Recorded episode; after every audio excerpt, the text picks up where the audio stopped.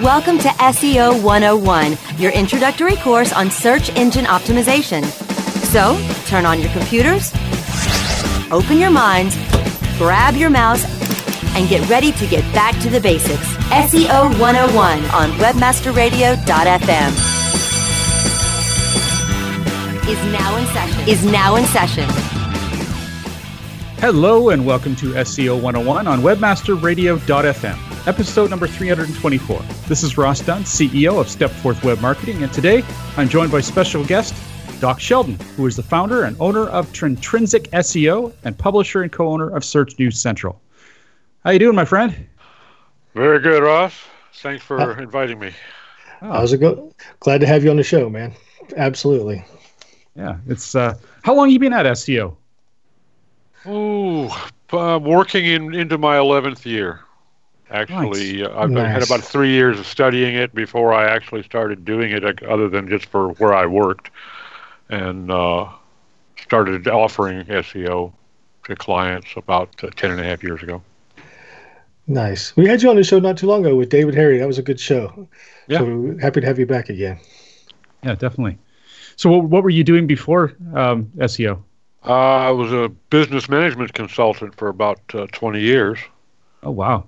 And I thought I was retiring, but unfortunately, Wall Street retired about the same time I did, and the economy went to hell. So no. I, I decided it was time to go back to work, but I was tired of working on the road all the time, so I decided uh, to do something online. So, so if you if you had to like compare the similarities between just plain old business consulting and SEO, which is just another form of business consulting, where do those two meet, meet up? Uh, well, obviously, marketing is, is an aspect, although most of my work was more in the operations aspect, uh, you know, in terms of offshore sourcing or how to manage work, you know, product flow within a plant, setting up uh, the layout of the plant and whatnot. But uh, there is a lot of overlap in terms of general philosophy. Where they, they divorce themselves from each other is, and we were talking about this earlier in a, in a chat, that uh, a brick and mortar operation has cost considerations that we don't have with online businesses. The rent, the utilities, the the long distance phone calls, all all of the things, you know, even even to a great degree, salaries for the entrepreneurs, you know, the little uh, one man shops we don't have to worry about those. Mm-hmm. Whereas a very minor departure from convention can really screw up a business in a brick and mortar.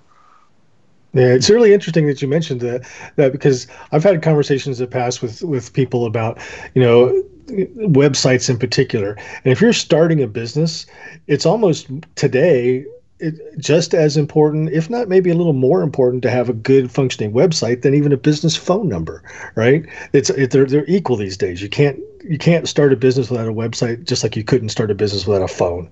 Right. We see people try. It doesn't oh, work yeah. out too well. and surprisingly, some of them are even, uh, you know, some brick and mortars that are still in, in business and relatively successful three or four years down the road without a website but you wonder how successful might they have been had they gotten on board early. You know. Very true. Very yeah, true. and I, and I see different companies going under. Oh, like for example, Toys R Us. Uh, is that going down in the states too? Oh yeah, definitely. Yeah, absolutely. And it's, it's baffling to me that they went down. It really is. Like they must have really mismanaged it. And from an SEO perspective, uh, which we try to stick to on this, but what the hell were they doing wrong? well, well, the interesting thing to me for that is, you know, they filed for bankruptcy years ago, and usually when you do that, they, they take time and restructure, and they come out of bankruptcy. They couldn't even within the couple of years they had to do it figure out how to come out of bankruptcy.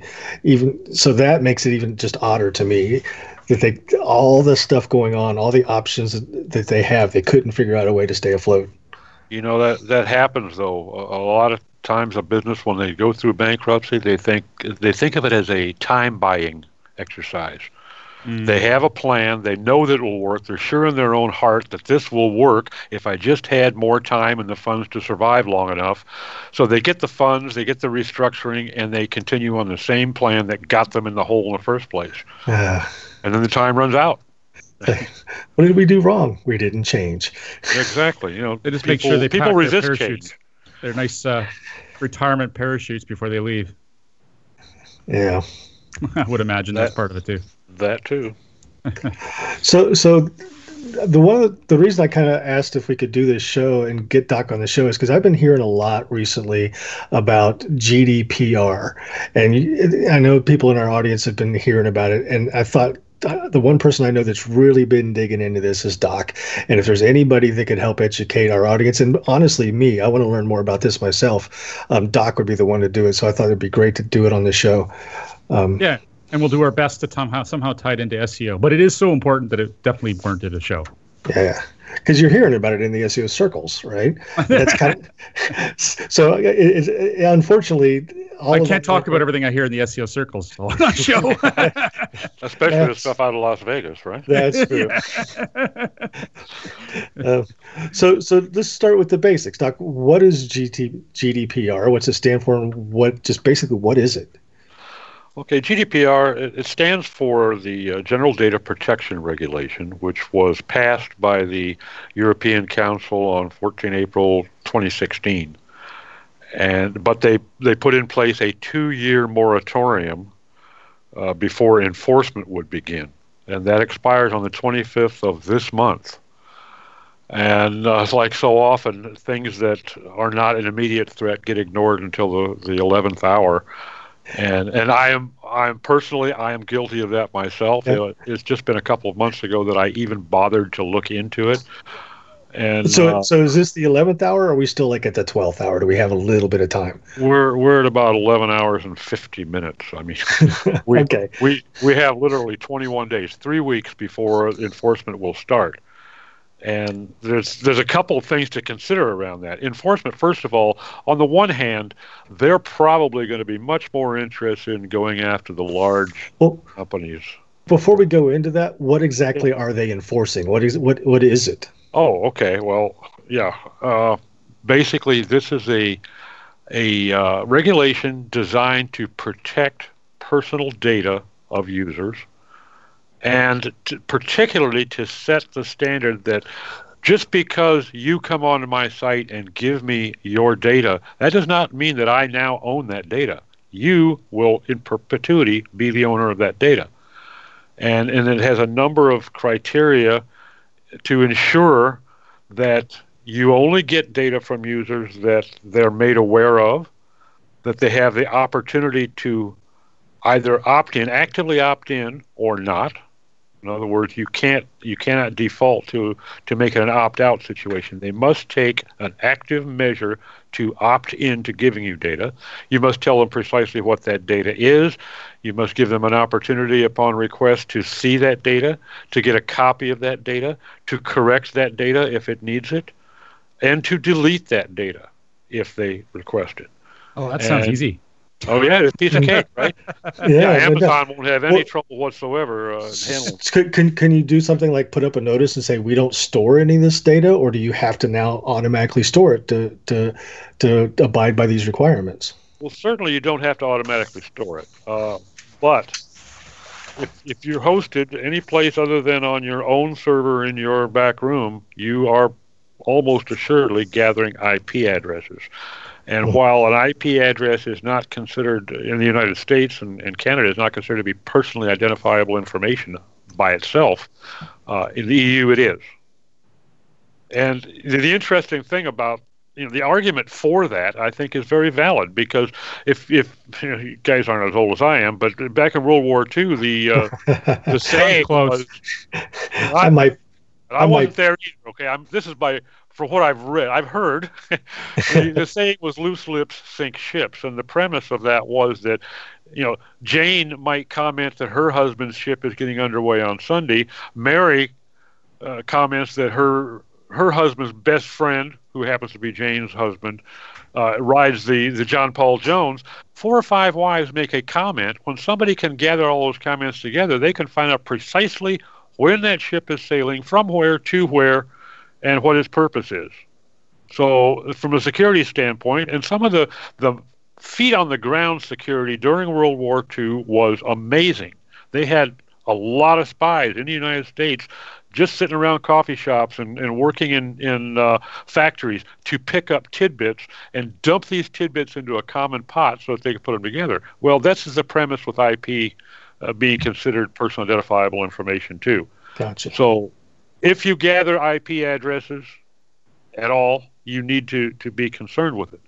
Now, the good news is if you do not have clients or if you don't have any visitors to your site that are either residents of or residents in, citizens or residents in the EU, you don't have to be worried about it at all. Uh-huh. But you can't guarantee that, can you? you right. Exactly. Now, where that gets sticky is if a UE, an EU uh, citizen comes to Philadelphia to spend a week for a cousin's wedding and gets online and visits your site, the fact that they're on an IP address that is located in Philadelphia doesn't mean th- a thing. They are an EU citizen. Therefore, you are subject to GDPR. See now, now, I've heard I've heard stories about there's websites that are actually blocking traffic from the EU, so they don't have to deal with any of the legalities around this. But the point you bring up, well, doesn't that doesn't help them if somebody from the EU, EU travels to the US, they're still liable. Is that correct? Exactly. exactly. That, Although I wager it's much harder out. to be. I'm sorry. I, I wager it would be much harder to be caught though that way. You would you would certainly screen out the vast majority mm-hmm. of people, but but somebody can slip through.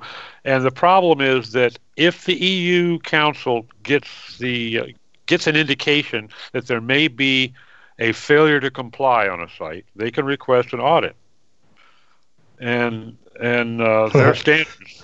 Yeah, so then, if you do not have a concrete method of protecting data or cannot prove that you do not collect at all, and if you have a host, you probably do, then you could be in in a violation. Are, are there any hosts that are that are setting up to to allow people to not collect? So if I'm a host and I say, well, if I just stop collecting, that can be an advantage for me as a as a service provider for people who don't want to deal with the EU stuff. So I could switch my website to a host that doesn't collect any data. Is that you know if that happening anywhere? I know of no hosts whatsoever that do not collect IP, and, and, frankly, I think it would be impractical to, to even attempt it because there's so many things that they need IP for. So, but for instance, I use a host called SiteGround. Okay, uh, I've been in discussions with them. They are complying to GDPR, or I should say, they will be in full compliance by the 25th of May. And basically, what it involves is that I, as the data collector have to inform my users that one of my data processors is SiteGround. They do collect IP addresses for the purposes of X, Y, and Z. And I and SiteGround have to be responsible for responding to a request to provide a copy of, to, to disclose, to modify, or to delete a particular user's data. And they, they're complying by making that service available, and I'm complying by making it available on my end. And my sites don't happen to collect. We don't even place cookies, uh, you know, as a function of the website. Anything that right. is done is done through my third party, my host. And it doesn't matter at all if somebody's like doing e-commerce or collecting data via forms. If if I'm a media site, for example, and somebody views something on my site from the EU and I serve them cookies, that's all it takes. Is that correct? That's all it takes, uh, and, and and that is not a, a showstopper. As long as you make them aware of the fact and you give them an opportunity to actively opt in to allow it, which is a critical, then you can place those cookies. You can even ask for their name, address, and phone number, as long as each individual piece of data is is disclosed and given specific content for.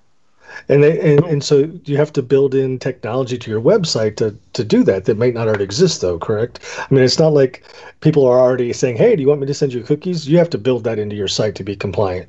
Uh, as far as technology, amazingly, a lot of it is already available to most sites. They're just not aware of it because they've never had a need for it. But the the ability to determine precisely what you're collecting and identify it and log it is relatively easy for most websites. What gets more difficult is getting rid of it. So if I were to contact you and say I want you to get rid of delete all my data, now it's not just a matter of, of going into your SQL, you know, your MySQL and saying, okay, get rid of this particular user and, and all of his data. You also have to be concerned with various backups, okay? Backups which mm-hmm. will exist, you know, you'll have backups of your site, of course. Uh, your host will have backups of your site. Your host may have two or three backups. Some of them may be offsite on on disk packs, for all you know. So, you know, so, that gets more. Um, it's not more sophisticated. It's just uh, logistically, it's more difficult. So, how how do you offer opt in? Like as you said, you have to opt let let them opt in when there's no opt out option for IPs and stuff. I don't get that. Uh, what you do there is is you simply say, for instance, a splash on your landing page that that says uh, we we uh, collect IP addresses for the purposes of XYZ. If you wish to continue viewing our site, uh, please check the box, you know, which says I consent to collection of IP per the above statement, that sort of thing. Oh, good lord. Yeah, I know it, it's a pain in the butt, but I understand the concept behind GDPR. Uh, but it sounds like it's going to break the net practically. I mean, uh, every website having a splash page that isn't really feasible. I don't. It doesn't have to be a splash. It could. It could be a you know, as, as much as a as a mask over your head. It's something like an interstitial. Okay. Uh, it, you know, where it gets more tricky is if you have a community and you're actually letting people log in. Okay, now you're mm-hmm. collecting an email address and a username and an IP address. Okay, now it gets you start putting those three together. It's and, and then use those to gather more parallel information across the internet. Pretty soon you can have a dossier. You can pretty well tell somebody where they live. Yeah, and I'm thinking more along the lines of how difficult it's going to be for websites that utilize third-party services like um, Shopify or payment processing services, things like that, that are collecting data that they don't control, right? Because yeah. the third-party service is using it. How does did I mean, how are the third-party those third-party services that collect the information reacting to this, and how do you know if Shopify is compliant or whoever you happen to use? Well, you you have to ask Okay. Now, some sites, you know, some of the larger sites, like I said, SiteGround contacted me and said, "Here's our plan. Here's what we're doing. Here's when it'll be in effect." And, and I reached back out to them with some specific questions. But uh, basically, the way GDPR works, the the ICO, the Council in, in the EU, has said that if there is a failure to to comply, the data collector, which would be the site owner, and the data processor, which would be the third party processing, it may be MailChimp, it may be your host, whoever, uh, may be equally responsible for any damages. Okay. Now, they have a maximum fine under, you know, uh, horrendous conditions. They can fine up to, I believe it's 20 million euros or 4% of your annual revenue, whichever is greater. okay. But here's the interesting, here's the interesting thing. Uh, let's say that they decide that the fine value should be 100,000 euros. And they see that my host was negligent and I should have been aware, should have monitored, so therefore I was negligent too. We could each be required to pay 100,000, not split it. Wow. So, so it's, a, it's, a, it's an and, not an or. back, back to the question about the um, opting in. If if IP of if like say they go to the site and they see that interstitial, that IP is still caught. It's still in the system. There's no way you can just remove it. So I don't understand that how that can really be controlled.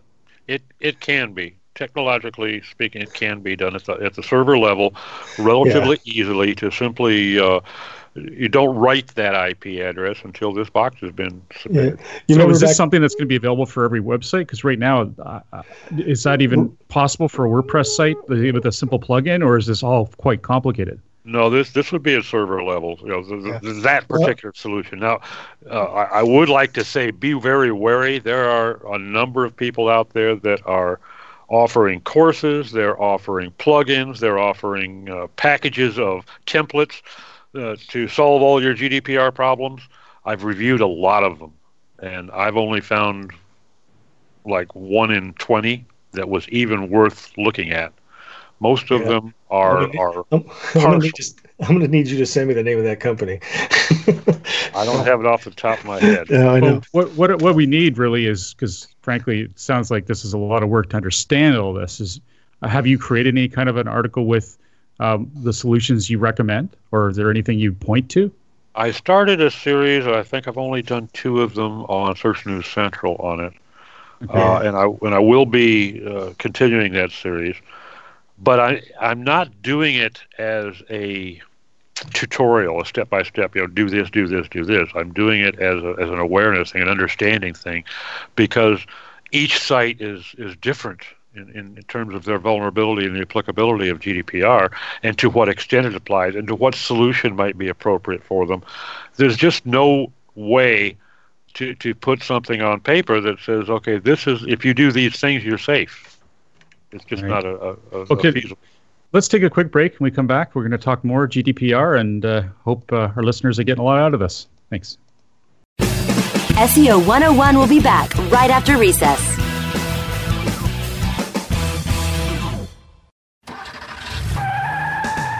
Are you looking for the best in WordPress speed, security, and scalability? WP Engine is a digital experience platform for WordPress, powering digital experiences for large brands around the world.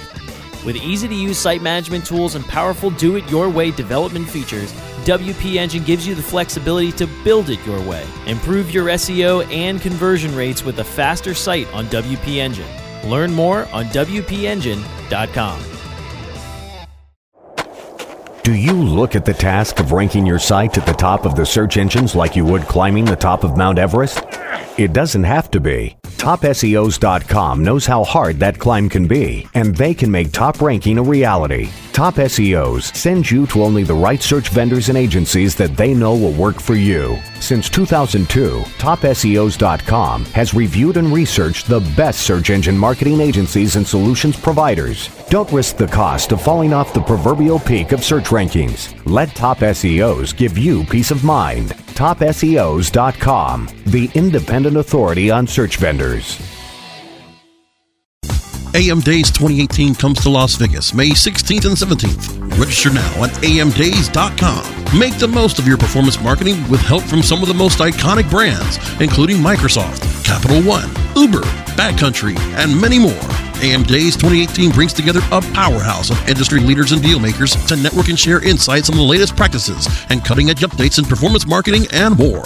Make plans to be in Las Vegas for our landmark 10th event, AM Days 2018 Las Vegas, May 16th and 17th. Webmaster Radio listeners can save 20% on two day and combo passes using promo code WMR20. Register now at amdays.com.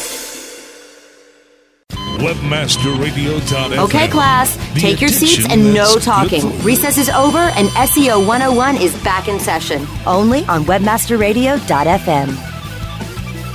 Welcome back to SEO 101 on webmasterradio.fm, hosted by John Carcutt, the Vice President of Strategy for Reflexive Media, and myself, Ross Dunn, CEO of Stepforth Web Marketing Inc. We're joined by Doc Sheldon, who is the Sheldon, sorry, who is the founder and owner of Intrinsic SEO and publisher and co-owner of Search News Central. So, yeah, the the tools. I mean, this just sounds like a train wreck. I mean, there's just no way a small business is going to be on top of this. How can the I ask- hell? Can I ask a quick question, Doc? Is this just related to online data, or does this include any kind of offline data? Like I read something about uh, telephone calls and the fact that your cell phone numbers, your cell phones now store numbers that have called you and store sometimes where they think that call is from. Is it just your website, or is there other technology involved as well? No, it's not just websites. In fact, even a brick and mortar, a walk-in customer, uh, everybody that has personal data has a, a right to have that data protected. And under GDPR has those specifically enumerated rights for modification, a copy of deletion, whatever. So even if you've got a, a hot dog stand on the corner, you know, you could be subject to GDPR if a, an EU citizen walks up and orders a hot dog. And pays with like a EU credit card. Yeah. Wow. Yeah. That's going to be fun for those hot dog vendors in New York City. I'm sure they're going to be all over this. you know, I like to I like to step back for just 15 seconds to a point I started to make earlier, though. When this en- enforcement begins on the 25th of May, uh, in, in all probability, their immediate targets are going to be big players. Okay, Uh, they're not going to be looking for mom and pa. Right. How they're going to want to set an example or three, okay? But eventually, they there are two eventualities I believe firmly will come to play. Eventually, they will make a play for some small players that were particularly egregious in their practices, simply to make the point and set an example, so that they get everybody's attention. And then the other thing is eventually other countries are going to follow through. There's an awful lot of talk about people, particularly people in the U.S., saying, uh, "The heck with them! I don't care how they're going to enforce it. I'm in I'm in Boise, Idaho. They can't enforce European standards on me." That was Well, going to no. be my question. Yeah. Well, but the problem is, for instance, the UK has already said we, you know, they're leaving with Brexit. They're going to be leaving here in about a year. We intend to to push through something highly similar, if not identical, to GDPR in the United Kingdom. Canada has said that it looks like it's it's a worthwhile enough idea to consider adopting similar regulations. Okay, now it might be a five-year process. Uh, the U.S. is un- undoubtedly going to be the slowest on the planet to get around to it, but I do think they'll get there. So what what hap- what happens if they go after let's say they go after McDonald's, right? Because there's because there's McDonald's all over the world. There's people from the EU, EU are going to come to the United States and go to McDonald's, and McDonald's says we're not doing this, and they they take they go after McDonald's. It gets, ends up in court. First question: Whose court? Europe's court or our court? And you know they're McDonald's is an international company, so they have much they have a bigger chance of influencing them in the, the European courts. But but if they sued in the U.S. courts, and it would, I'm sure they would get appealed and go all the way up to the. Uh, we go Supreme- Europe. It wouldn't be in the U.S. Yeah, it would be in Europe. Hmm. No. Obviously, who would But want what to be in ab- the American justice what system? Never. What what about a company that's not outside of the U.S.? It's a wholly U.S. company. They have no locations. They don't do any business outside the U.S. Um, Every day, thousands of hackers try to steal your crypto.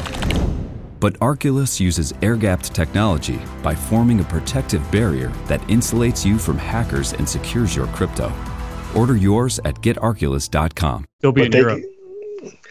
Yeah. Yeah. If there was a court case, it Hmm. would be in Europe. However, uh, there true enforcement would would be presently extremely difficult. Uh, you know, basically, if, if they if they came after me and I'm doing business strictly in the United States, uh, well, they, yeah, they could block me. They can they can have they could force Google to take me out of the SERPs. They could actually get uh, hosts to block access to my IP address. Okay, in Europe or worldwide? in Europe Okay. in Europe. Okay, so it's not going to affect me because I don't do any business over there. I was just a little negligent in something, and I happen to have a, a guy come into my hot dog stand, right? So, but the problem is is that uh, it's highly likely that these various entities, like the, the Canadian, the UK, and the European councils, will have some sort of reciprocity agreement eventually. Now, that may be two years or 10 years, who knows? But I think th- that the likelihood of some sort of reciprocity is high. So, my point to my clients is look, this is happening there. It's probably eventually going to happen other places that you do business and here at home. And it makes sense because it's doing the right thing. You're taking care of customers' data. Why not just go ahead and comply? Even if you're not after EU users today, if you comply and six months from now, Canada or the US says, guess what? We've just adopted a carbon copy of the GDPR, you can laugh all the way to your bed because you- you're already in compliance. No, no, Uh, John, one sec. Okay, I think we Yeah, need to ahead. rewind this because we're going to into depth. Uh, your questions are, I think, are a little off, like the SEO 101. I think what I'd know. like to know from the small business perspective, you know, there's if there's no, I, I don't, I know I'm using the word simple, but I, I, it doesn't, it can be kind of a little more complicated than that. But is there no exactly where I was going. Okay. Is there if there's no is there any sim- if there's no simple way of implementing this for a small business, what options do they have? I mean, all the all the consultants that are doing this, I would say most of them are going to be out there with uh, uh, well, there's going to be some greedy hands. Um, it's going to be very expensive, and I warrant a lot of the technology. Although you said it's been around for a while, I bet there's a lot of confusion around what works and what needs to be used and what doesn't need to be used. It sounds to me like the shysters are going to be on high alert. Uh, they're going to be Uh, all over this. I'm afraid you may be right. You know, I think that a good way to start for somebody who has no clue how to do it, what they have to do, uh, I would contact my hosting company, ask them if they are in compliance with GDPR. If they're not, find a new hosting company. Okay, when I say are, will they be by 25 May? Because they may still be in process. But ask them if they intend to comply with GDPR. And if they do not, find a host that does. Then ask them to share with you how, you know, what, send me a package of, of how you justify saying you comply. Now, you get these things. You can look at these seven, eight, nine different things that they're doing to comply, and you can decide which of those might apply to you. For instance, unless you're doing uh, something like ecom or have a, a plugin that specifically does it for you, uh, most themes and a standard out of the box WordPress install do not set cookies. So you don't have to be worried about cookies unless you're specifically tasking cookie placement. Uh, it's you know you can put that one aside. But if you're if you have signups, logins, even a subscription form to a newsletter, now you are collecting data. So all you have to you can collect that data. That's fine. All you have to do is make sure before you collect any data. In fact, you may even have to go retroactively back now and tell people that gave you this data a year ago, I need you to opt in if you want me to continue to hold this data. So, so how does that tie to Google Analytics, right? Because we know Google Analytics collects all kinds of data. I don't know how you would go in and opt out of your Google the, somebody's Google Analytics. Uh, one of the things that Google has just recently done is they, have said they're going to be uh, setting up data retention limitations. It defaults at 26 months, and I'm not really sure where the 26 months came from in their minds. But unless you go in and cancel that, you know, totally remove it or set it to something else like 12 months or 30 months or whatever you want, then it will automatically set at 26 months. And at, at which point that data will be totally erased from their system. Well, one of, one of the options though has to be to allow someone to opt out and get to have you remove their data, right? So let's oh, say opt in, period, right? It has to be opt in. They always have to take a positive action to opt in. Opt out or default or timeouts are verboten. Okay. So I'm assuming Google Analytics data is part of the data that's considered we're collecting it about individuals, right? So when they opt in, do you have to have a list of all the data you're collecting or the different services collecting? So let's say I have an e-commerce site and I'm selling, you know, fruit baskets from my garage, and I have a little website. I've installed a, a, a small, simple e-commerce platform using some third party to do credit card payments, but I'm also doing analytics. When I go in to opt in, does, does, do I have to tell the people? You know, I'm using this data and this data and this data, or is it just a plain and I'm collecting data? Click here to, to agree you have to give them the ability to opt in for each particular sort of data. Good lord. Eh, with yeah. each particular third party. Wow. now, now, but here you can simplify that by simply saying, okay, we collect IP address, name, username, and your owner set password for the following four third parties. Okay, for the uh-huh. purposes of, of allowing you access to the, to the back end or the closed side of the site or whatever, and improving the, the uh, functionality of the site. That's all. So you've outlined the things you're going to collect. You've outlined the people that are going to use this. Oh, you also have to outline the, the purpose of the use, which you've basically covered. Right. Now, if you have something else that you're collecting a little bit more information for a more specific purpose, you list that separately again. But you have to give them a checkbox. So if that checkbox is to, to buy into accepting these four types of data, that's fine. You don't have to have four checkboxes. All right. So I think I think we because I think we could talk about this for hours, but I want to at least kind of pivot this a little bit towards why is this coming up so much in the SEO circles? Where does SEO fit into this whole thing? Well, before we jump into that, let's take that break and we'll jump right into that. We'll be right back. Uh, advertisers, yay. SEO 101 will be back right after recess. The Web Marketing Association is now accepting entries for the 2018 International Web Award Competition. Web Marketing Award winners receive an image plaque, certificate of achievement, higher visibility for your company, valuable feedback from our expert judges, and links to your site from the highly ranked Web Award site. Visit www.webaward.org to nominate your company, site, or organization. Deadline for entries is May 31st, 2018. Go to www.webaward.org and sign up today. Catholic Charities is committed to providing life's basic needs. We thank you for bringing us all here today, letting these people understand how Catholic Charities runs and how important these people are. And we ask you to guide them, to protect them, and keep them here forever because this community needs them. Visit www.catholiccharitiesusa.org to learn more. Webmasterradio.fm. Keep your headphones handy and the feed loaded. We never stop. Do you?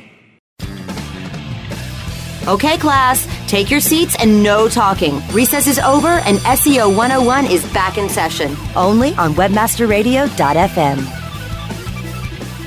Welcome back to SEO 101 on webmasterradio.fm, hosted by John Carcutt, the Vice President of Strategy for Reflexive Media, and myself, Ross Dunn, CEO of Stepforth Web Marketing Inc. We're joined today by Doc Sheldon, who is the owner and founder of Intrinsic SEO and publisher and co-owner of Search News Central.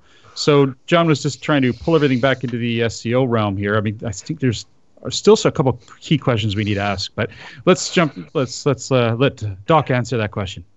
Do you want to okay. recap it there, John? Yeah, yeah, I can do that. So, so there's a lot of discussion about this in the SEO circles. I'm trying to figure out where the two connect.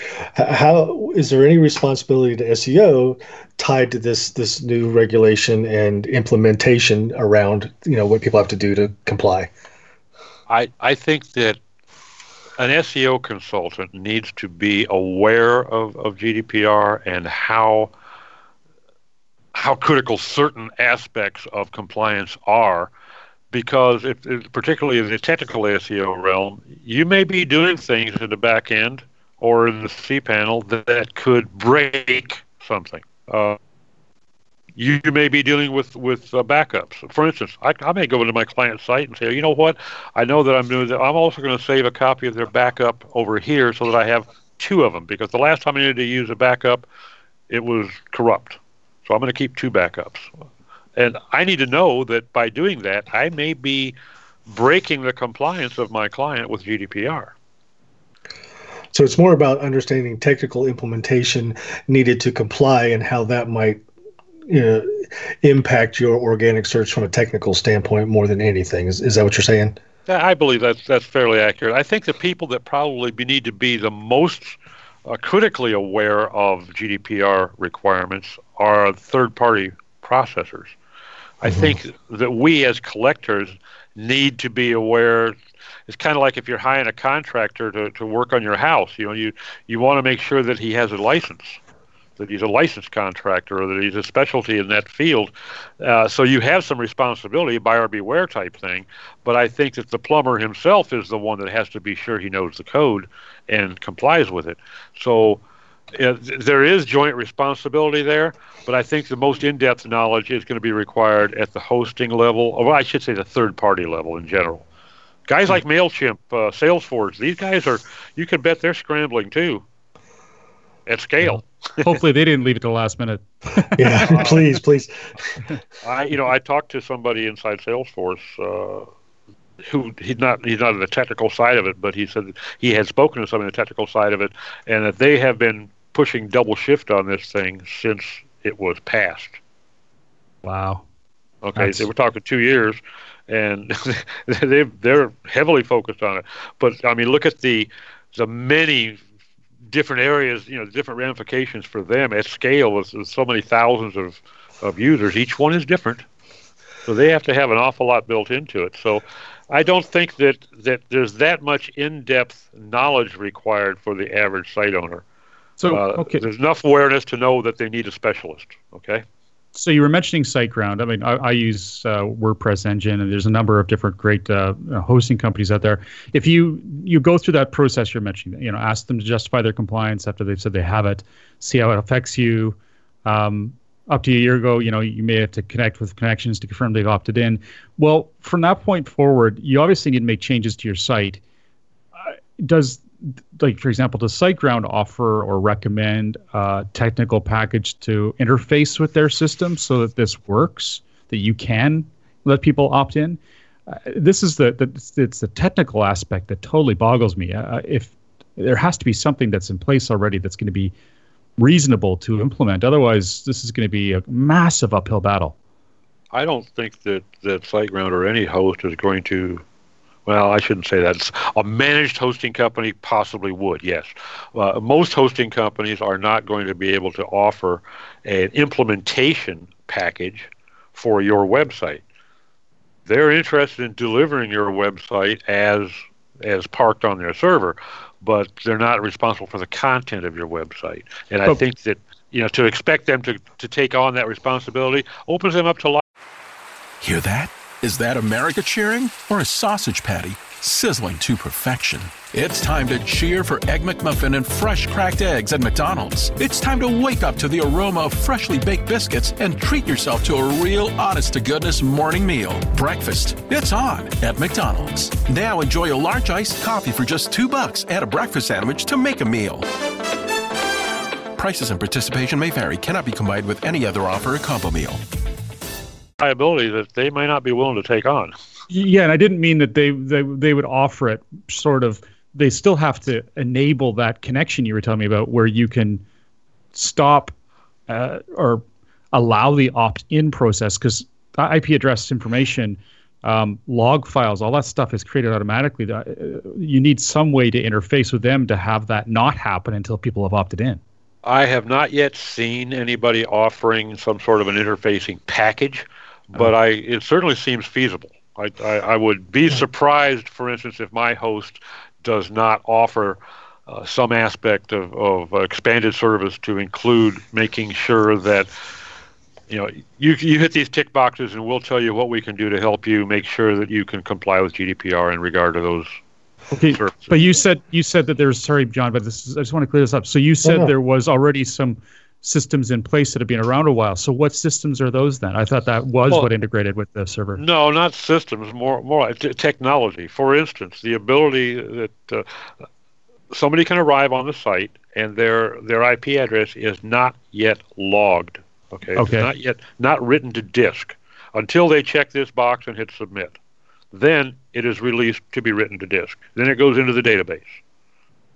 Okay. okay. so that's not server related. That's just something you can have in your own site. You can control that. No, no, that that would be server related because mm-hmm. their their call for that website is coming to the server before it ever gets to, to, to your monitor. Yeah, you know? so doesn't that require that connection I was just talking about to the server? The, from them? The connection, yeah, but not but not recording their IP address. So let, me throw together a hypothetical here, real quick. Go, let's go back to our uh, fruit basket sellers that are selling fruit baskets out of their garage, right? They've got a website. They've been running for a couple years. They want to comply. They've got go. They're they're, they're hosted on GoDaddy. They're using um, WooCommerce with PayPal to, to collect um, payments, and they have Google Analytics. Let's just look at those three things.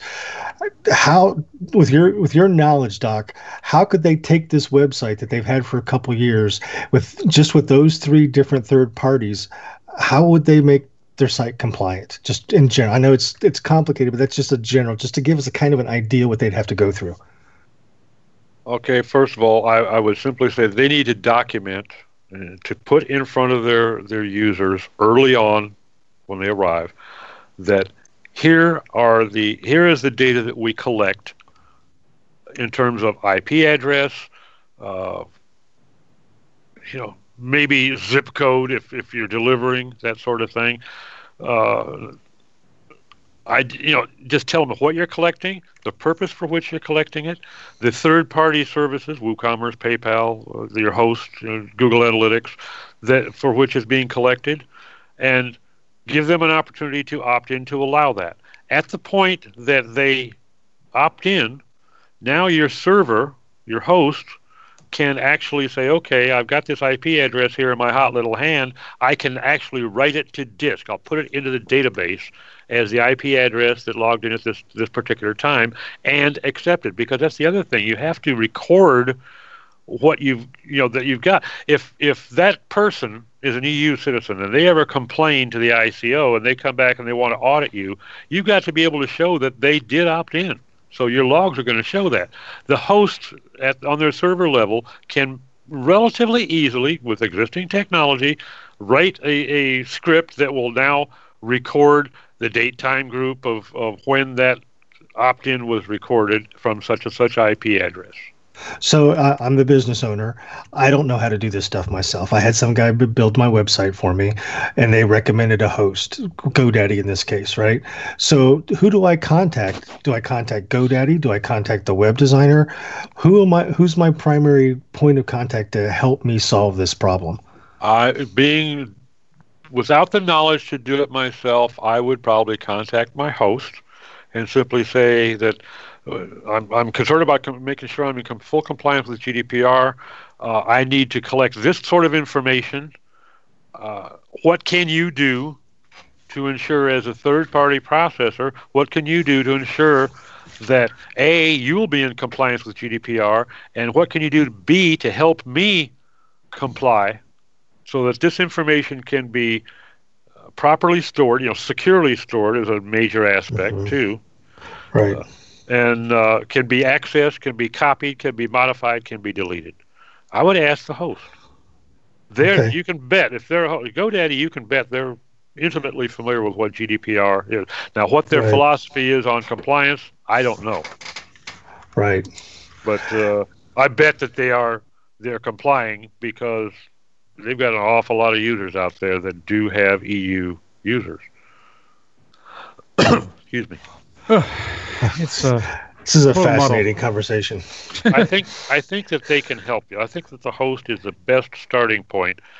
Uh, unless you have an SEO consultant that you trust and you know is already knowledgeable in this, or unless you have some web developers are already uh, considering GDPR compliance when they build new sites.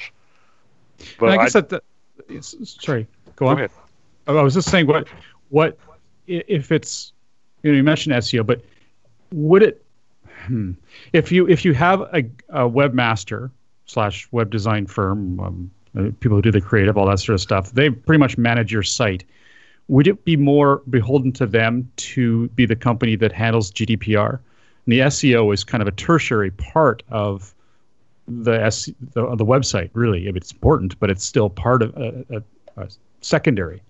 Um, I'm just trying to figure out because there's hosting companies, uh, or sorry, web design companies, and uh, are more involved with the technology um, sure. when they're designing and stuff. I wonder if they have more responsibility to this. I mean, not that. I don't want to learn this, but I would think that it's important. No, they they may have uh, more ability to to grasp it and work it out, but you can't abdicate your responsibility. They have the the, the user I should say, the owner of the domain has the ultimate responsibility. And oh you no, can't abdicate that. No, I totally don't. I, I, I agree. I just mean in terms of um, that owner uh, contacting someone. Should they maybe should we suggest to the listeners that they contact their hosting company or not their hosting their web company, their webmaster, versus their SEO first? Uh, uh, I would not, no, simply because okay. of the point you made earlier that we've seen an awful lot of discussion around GDPR in, in the SEO circles. And, and I, I deal with some, some developer circles as well, and I haven't seen that much of it there. Huh. Uh, so I don't. this may be a finger pointing exercise, you know, where the devs may be saying the SEO should know this stuff, and the SEO saying the devs should know this stuff. Uh, GDPR doesn't point fingers but in one direction. So uh, I think personally, I think your SEO consultant is a good place to start. Yeah. If it's somebody that, that you have confidence in and, and some time, you know, some experience with, I would probably ask them. Uh, your host is another good place. In fact, if you're if you've got a, an SEO consultant you don't work that closely with, you've only been working with it for a few months, you're just not that sure if he's the right person, go to the hosting company too Go go to both. I honestly see this kind of as, as a collaborative effort between the host, the designers, and the SEO. They're all going to have to work together to get this done, just like we do on a lot of development. Oh, geez, now you're asking for the impossible. No, we do this with no, we do this all the time. This this is pretty It's- standard. We do It's, this all the it's time. more challenging, but it's not impossible. Yeah. It You just guys are depends so on positive. it just depends on who takes the lead, really. They, but they all three kind of are going to have to work together. Honestly. Uh, you can Uh, hope. Well, we got 21 days to figure it out. no, we take two weeks off before we start, right? Yeah, Yeah, exactly. oh my goodness. Well, I've got more reading to do. Damn it. Um, I don't like this at all. Uh, I just think it's crazy. I mean, I, I agree that it's a wonderful thing to do. I think uh, from a person's perspective, having this right not to be tracked is fantastic. I just I'm very skeptical about this whole ability to make it happen um, for so many businesses. I mean, many businesses don't even have updated websites from '97. Never mind this. Yeah, no doubt. this is going to be a nightmare. But I'm glad, like you said, they're not likely the ones to be targeted right away. Well, well, look at it this way. At least it's finally someone other than Google making us change our websites. Well, and, and, and there's another thing to consider too. I mean, if you have a, a service business, you know, if you're selling a hard product or a service to specifically to EU customers, it's different. But if you just have a, a general informational site and you might have some EU citizens contact your site, all you really have to do is comply with the opt-in. Okay. And that opt-in only has to show up if you if you're. Does it have to show for everybody, or can it just show up for for, for an IP UE? address, you pretty Yeah. much need to show it for everybody. But you don't. Hmm. But but again, now we we all know it's easy enough to set up a site so it, it only hits you the first time. Once you've Right. opted in, you'll never see that again. Right. It'd be interesting to see if browsers ha- get into this at all to make it so you can have a browser setting say anytime this kind of stuff shows up to automatically do it so I don't have to see it. I, I think it's inevitable that you know guys like Firefox and Chrome they're, they're going to have to be concerned with compliance, but it doesn't affect us as, as Right. site owners. What browser you're using when you visit my site is not on me. Okay, Yeah. but yeah, you can bet that the browsers because they're collecting data. I mean, good God, you think Chrome's not tracking every time you swallow? Oh yeah, absolutely. So one pretty important question here is when someone opts in, is that opt in into perpetuity or when does it expire? Uh, to the best of my, mind, I have seen no reference whatsoever to an expiration. Uh, It is subject to cancellation upon request at the top of a hat, but I have not seen anything that leads me to believe that it expires. Now, if something changes in what you're collecting or how you're using it, then you have the responsibility as a site owner to seek a new opt-in. But if nothing changes, if you're still collecting just the IP address, and and, uh, and you're not doing anything different with it, then uh, I've seen no evidence that it's going to expire. But when someone's using mobile and they get to a site, they're going to be on a new IP every time, just about. If- Yeah, if I was they're- just going to say the same thing. So they're going to have to approve every time. Is that leaving? And it leaves it. That's never mind the fact that some people don't have cookies enabled. Um, so they're always going to be asked, I guess. Yep. Wow. That that would be my my take on it as well. Wow. Well, this is uh, this has gone long, but it's so good. It's so interesting. So glad you Yeah, could we, come on today, I think Doc. I think we could do a whole other show. Maybe we do another show on this whole- same topic in 21 days. I think we could do. I think we could do a half a dozen shows and not and not run out of topics. I believe. Well, I'm uh, going to know a lot more about this the next time, and I think it would be a good idea to do this again, maybe in a month. Um, if you game, Doc. I'm I'm certainly game. By the way, I've got a whole page full of links that I've gathered. Uh, be happy to share with you guys. If I don't know if you if you put Oh that up. put that on our community for sure. Okay. Yeah, I'll they'll send it over over to you. John. Thank you. Well, uh, on behalf of myself, Ross Dunn, CEO of Stepforth Web Marketing, our guest, Doc Sheldon, and John Carcutt, the Vice President of Strategy for Reflexive Media, thank you for joining us today. Have a great week, and remember to tune into future episodes, which air at 1 p.m. Pacific, 4 p.m. Eastern, every Monday on WebmasterRadio.fm. Thanks for listening, everybody, and I hope we didn't blow your mind.